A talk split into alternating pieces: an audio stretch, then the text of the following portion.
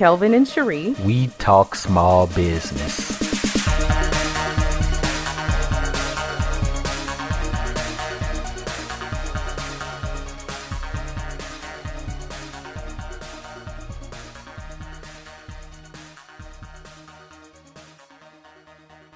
Hello, world. Hey, everybody. This is Master Small Business. And we have another one for you. Good topic. Yep. How to start a business with no money. Is it really possible? Yes.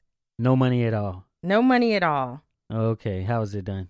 It's done by using the things that you probably already have. But first, we need to talk about it in I, I think it's good to break it down into three different steps. So the first step is to decide on a business to pursue. Right. There are a couple types. You know, two of the major types would be a service based business, and then you have a product based business. Right. And so the services, they offer a lot of opportunities because you don't usually have to buy many products up front before you get paid by your clients. So examples of services would be a lawn cutting business or if you are a hairstylist. Right. Some of the startup things um, for those types of businesses you probably already have. So you may have a lawnmower and weed eaters and things for a lawn care service. And, you know, you may have some products that you have already been using that you could use on other people's heads if you're going to do um, something like, you know, hair care Right. or even makeup, things like that. Right. Obviously, what tools you'll need will vary by your business type, but generally speaking, services are going to be a lot cheaper to start up. Yeah, but what if it's not a service business? If it, if you want to sell products, because I know a lot of great ideas that people have. Maybe that they want to sell products. They have a product in mind, or they're really good at that hand to hand, face to face sort of thing to just have money in exchange for an item. Right. I think if you want to sell products, then you may be able to make them to order instead of trying to buy a bunch of stock and hold stock. Um, that's going to be less expensive, but you'll still need materials to make whatever it is you're making. Right. And sometimes, as with the services, you have those things. So I could give an example. Um, in our studio here, I made these acoustic panels that we have on the wall. Mm-hmm. And if you want some, just email us podcast at mentalistmedia.com. But I made them from things that I already have because, you know, a couple years ago, I built a booth, you know, a recording booth, and I had some materials left over. So I said, I'll just put these to use. So if I wanted to actually sell them at the time, I could have just used some materials that I had and then had my first products to begin my acoustic panel business, you know, as an example. Right. And and one of the things I would caution you to do when you're selecting your business is do something that you actually enjoy. Do something that you actually like because you're going to have your be up to your neck in business. You're it's it, you you you really have to like it to be able to stay in in it for the long haul. Right, and you're going to be more knowledgeable on things that you partake in and the stuff that you're interested in and the things that you do. You're just going to know more about it. Right. You know, if you um with no knowledge of sound and acoustics just said I'm going to make acoustic panels, then it probably will work for a little while until people realize that, you know, these acoustic panels don't work or you know, you didn't consider certain things when you were building them. you know or if you are the custom your own customer then you are going to know what other people are going to want Right. So you do need to know a little bit of something about it. you have a lawn you know you want it edged and how you want it edged you know how high you want it you know you want it green so you're going to be knowledgeable already to be able to deliver satisfactory work for your customers Right. And then, I mean, using the lawn care business example, of course, I've cut the grass before, but I really know nothing about the height of how to set a mower and all that other stuff. So the learning curve would be really big for me if I was going to try to have a lawn care business. Probably not the best idea since it's not really something I enjoy either. I also wanted to add suppose that you know you're going to need some money for product because you're selling products, so you need supplies or, or whatever, and you just don't have that money that's when you get creative and think of a service that'll get you the seed money you need to buy your first bit of product. do you have an example Well, I think doing hair is a great example because there are a lot of people who um, can do all sorts of hairstyles that are not where you're dyeing and doing all of the things that you need a license for and can make a little bit of money. Some people babysit. You know, uh, some people walk dogs. I mean, there's just there there are tons of ideas, and you know, you can pretty much Google, you know, ideas for quick money, fast cash Right. type of stuff. now, don't get all off into, you know, some of the schemes that they Yeah. have going on, but just something simple. But generally, you know, with your when you're starting a new business, you know, from the ground up with nothing, you are going to have to be able to support that outside somehow. So, you know, you may have to offer some service somewhere else to be able to fund what you're actually going toward. Right. So, you know, uh, maybe you type up people's resumes or you, you know, do things like that, or you maybe do some other short term service while, you know, you're getting ready for your big product based business. Right. So, after you, let's say we've selected our business type that we're going to do, what's step number two? I think that you should just find ways that you can deliver your products and services in a way that's not really expensive, where you're not eating up a lot of money. Yeah, I think that's huge. Um, you know, to talk about when we first started Mentalist Media, one of the things that we did was we made sure that we didn't spend money on anything we didn't have to spend money on. Right. For instance, if you're a hairstylist or a barber, but you don't have enough money to buy your own shop, be creative and think about maybe making house calls. Um, we know a couple people who are uh, barbers and hairstylists, and in fact, when they were talking about their business and developing it, this this was one of the things that we suggested to them early on.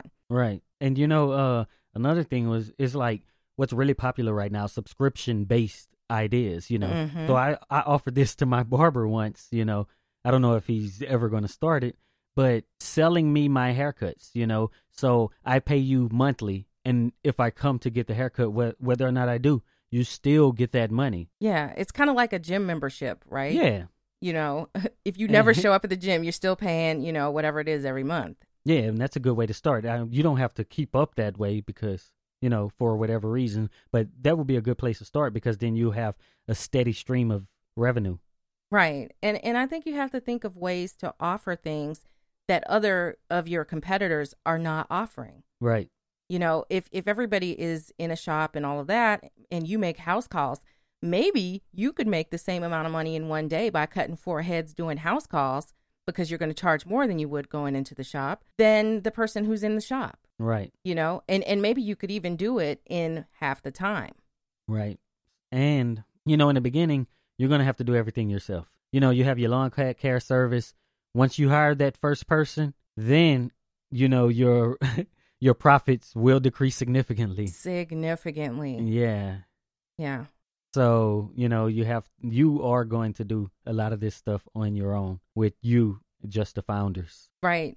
Another thing that I see people waste money on, and I feel it's a waste, are, are, are the prom- promotional materials. Um, you can use free tools for promotion through things like social media and word of mouth. To date, Mentalist Media, we do not have business cards.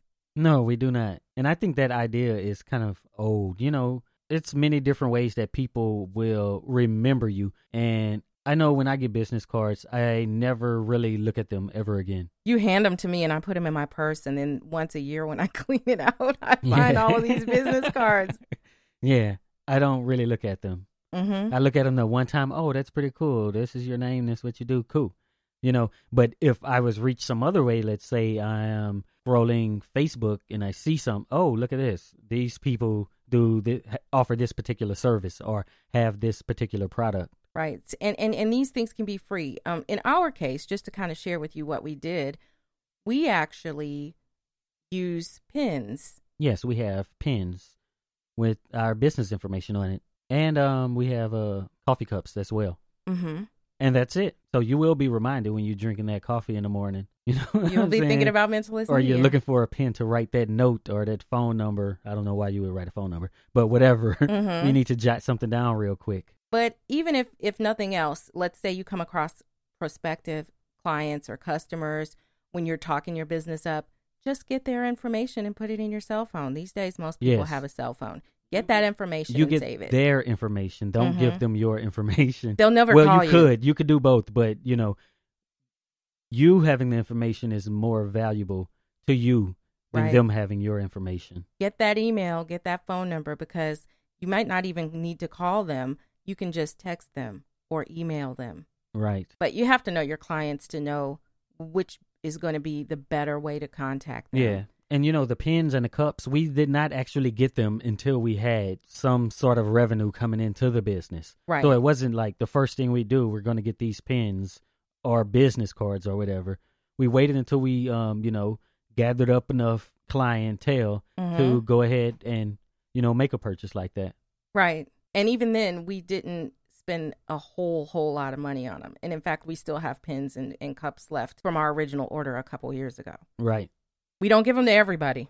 Yep. You got to be special to get a cup. so what's next? The other thing uh, that I would say is move along to step three. Start working and be flexible on the scope of your product and service offerings. That's right. So let's say I have my lawn care business. This is a good example, Mhm. you know, because a lot of people have some experience with this or knowledge of, you know, lawn care Mm-hmm. or needing it. But let's say I have my lawn care business and I'm just going door to door because I'm not spending money on advertising. I'm not printing up flyers or anything. I knock on your door, bam, bam. Mm-hmm. Do you need your yard cut? You know what I'm saying? No. Maybe they say, hey, I need it raked. You know what Right. I'm saying? I need my lawn raked. I need some plants planted, you know, some flowers planted. Just because that is what you think is going to be what's going to bring in your revenue in the beginning and in the long term doesn't necessarily mean hold to be true. Right. And, you know, just another word to the wise, you're always going to have a lot more no's than you have yeses. But all that matters is that you get enough yeses to meet your goals for your revenue. Right. And someone may present something to you that you did not even know you were capable of or really thought about incorporating into your business. Yes. And that actually happened with Mentalist Media. Yes. You know, if you listen to the first episode of this podcast, we talk about our history and we talk about what it took for us to actually get started. And when we began, we started with our division that was audio production, and specifically, we had a lot of voiceover clients. And one of our best voiceover clients in, in an area came up with this opportunity to do some translations because, of course, people want voiceovers in multiple languages. That's right. And what we knew is we didn't have any experience in translations, but we understood the principles of process development and quality control, and, and we knew we could deliver it. We just had to figure it out. Right. So basically, it was I need these voiceovers in another language. Mm-hmm. Right. So then it's hey, we have to basically get it translated before we can deliver these voiceovers in these other languages. Right. And believe me, it's not as Right. easy as it sounds on the surface. There are a lot of steps to assure that, you know, the quality of the translation. It's Right. not so simple. Hey, you can go to Google Translate. And no, It's that, just that like, is not uh, how it Tesla, works. though. I guess you know they make their cars and everything, but they have to develop the power system, you know, and the batteries and things for those cars. So then you're getting Mhm. into something else. You know, I want an electric car, but hey, I have to make the batteries for these things now, which w- in the future will become Right. a big part of Tesla now. Basically, selling these um, efficient batteries to companies all over the world. Right. I think the key is to realize what is it that people need and to fill that space. And if you're selling a product and you realize, oh, they also need some other complementary product or service, then you need to be right there to offer that. And um, when I look back at this particular client, I know that it is because we were consistent and we delivered quality That's work right. that we got the opportunity. Yep. So when the door was there, we just kind of stepped on through. Just stepped through the door. So it is possible to start a business with no money and very, very possible to start it with little money. Yes. Yeah, we're we're living proof of that. So, if you've missed any of our previous episodes, be sure to go back and check them out. Go to Facebook and like us. yeah, go to Twitter, Instagram. Um, make sure you check out our YouTube. Just search Mentalist Media on all of those platforms. We are on Stitcher and also in iTunes. That's right. And we're always running some cool promotions that'll be great for your business. So, be sure to check these sites regularly. This is Master Small Business Podcast.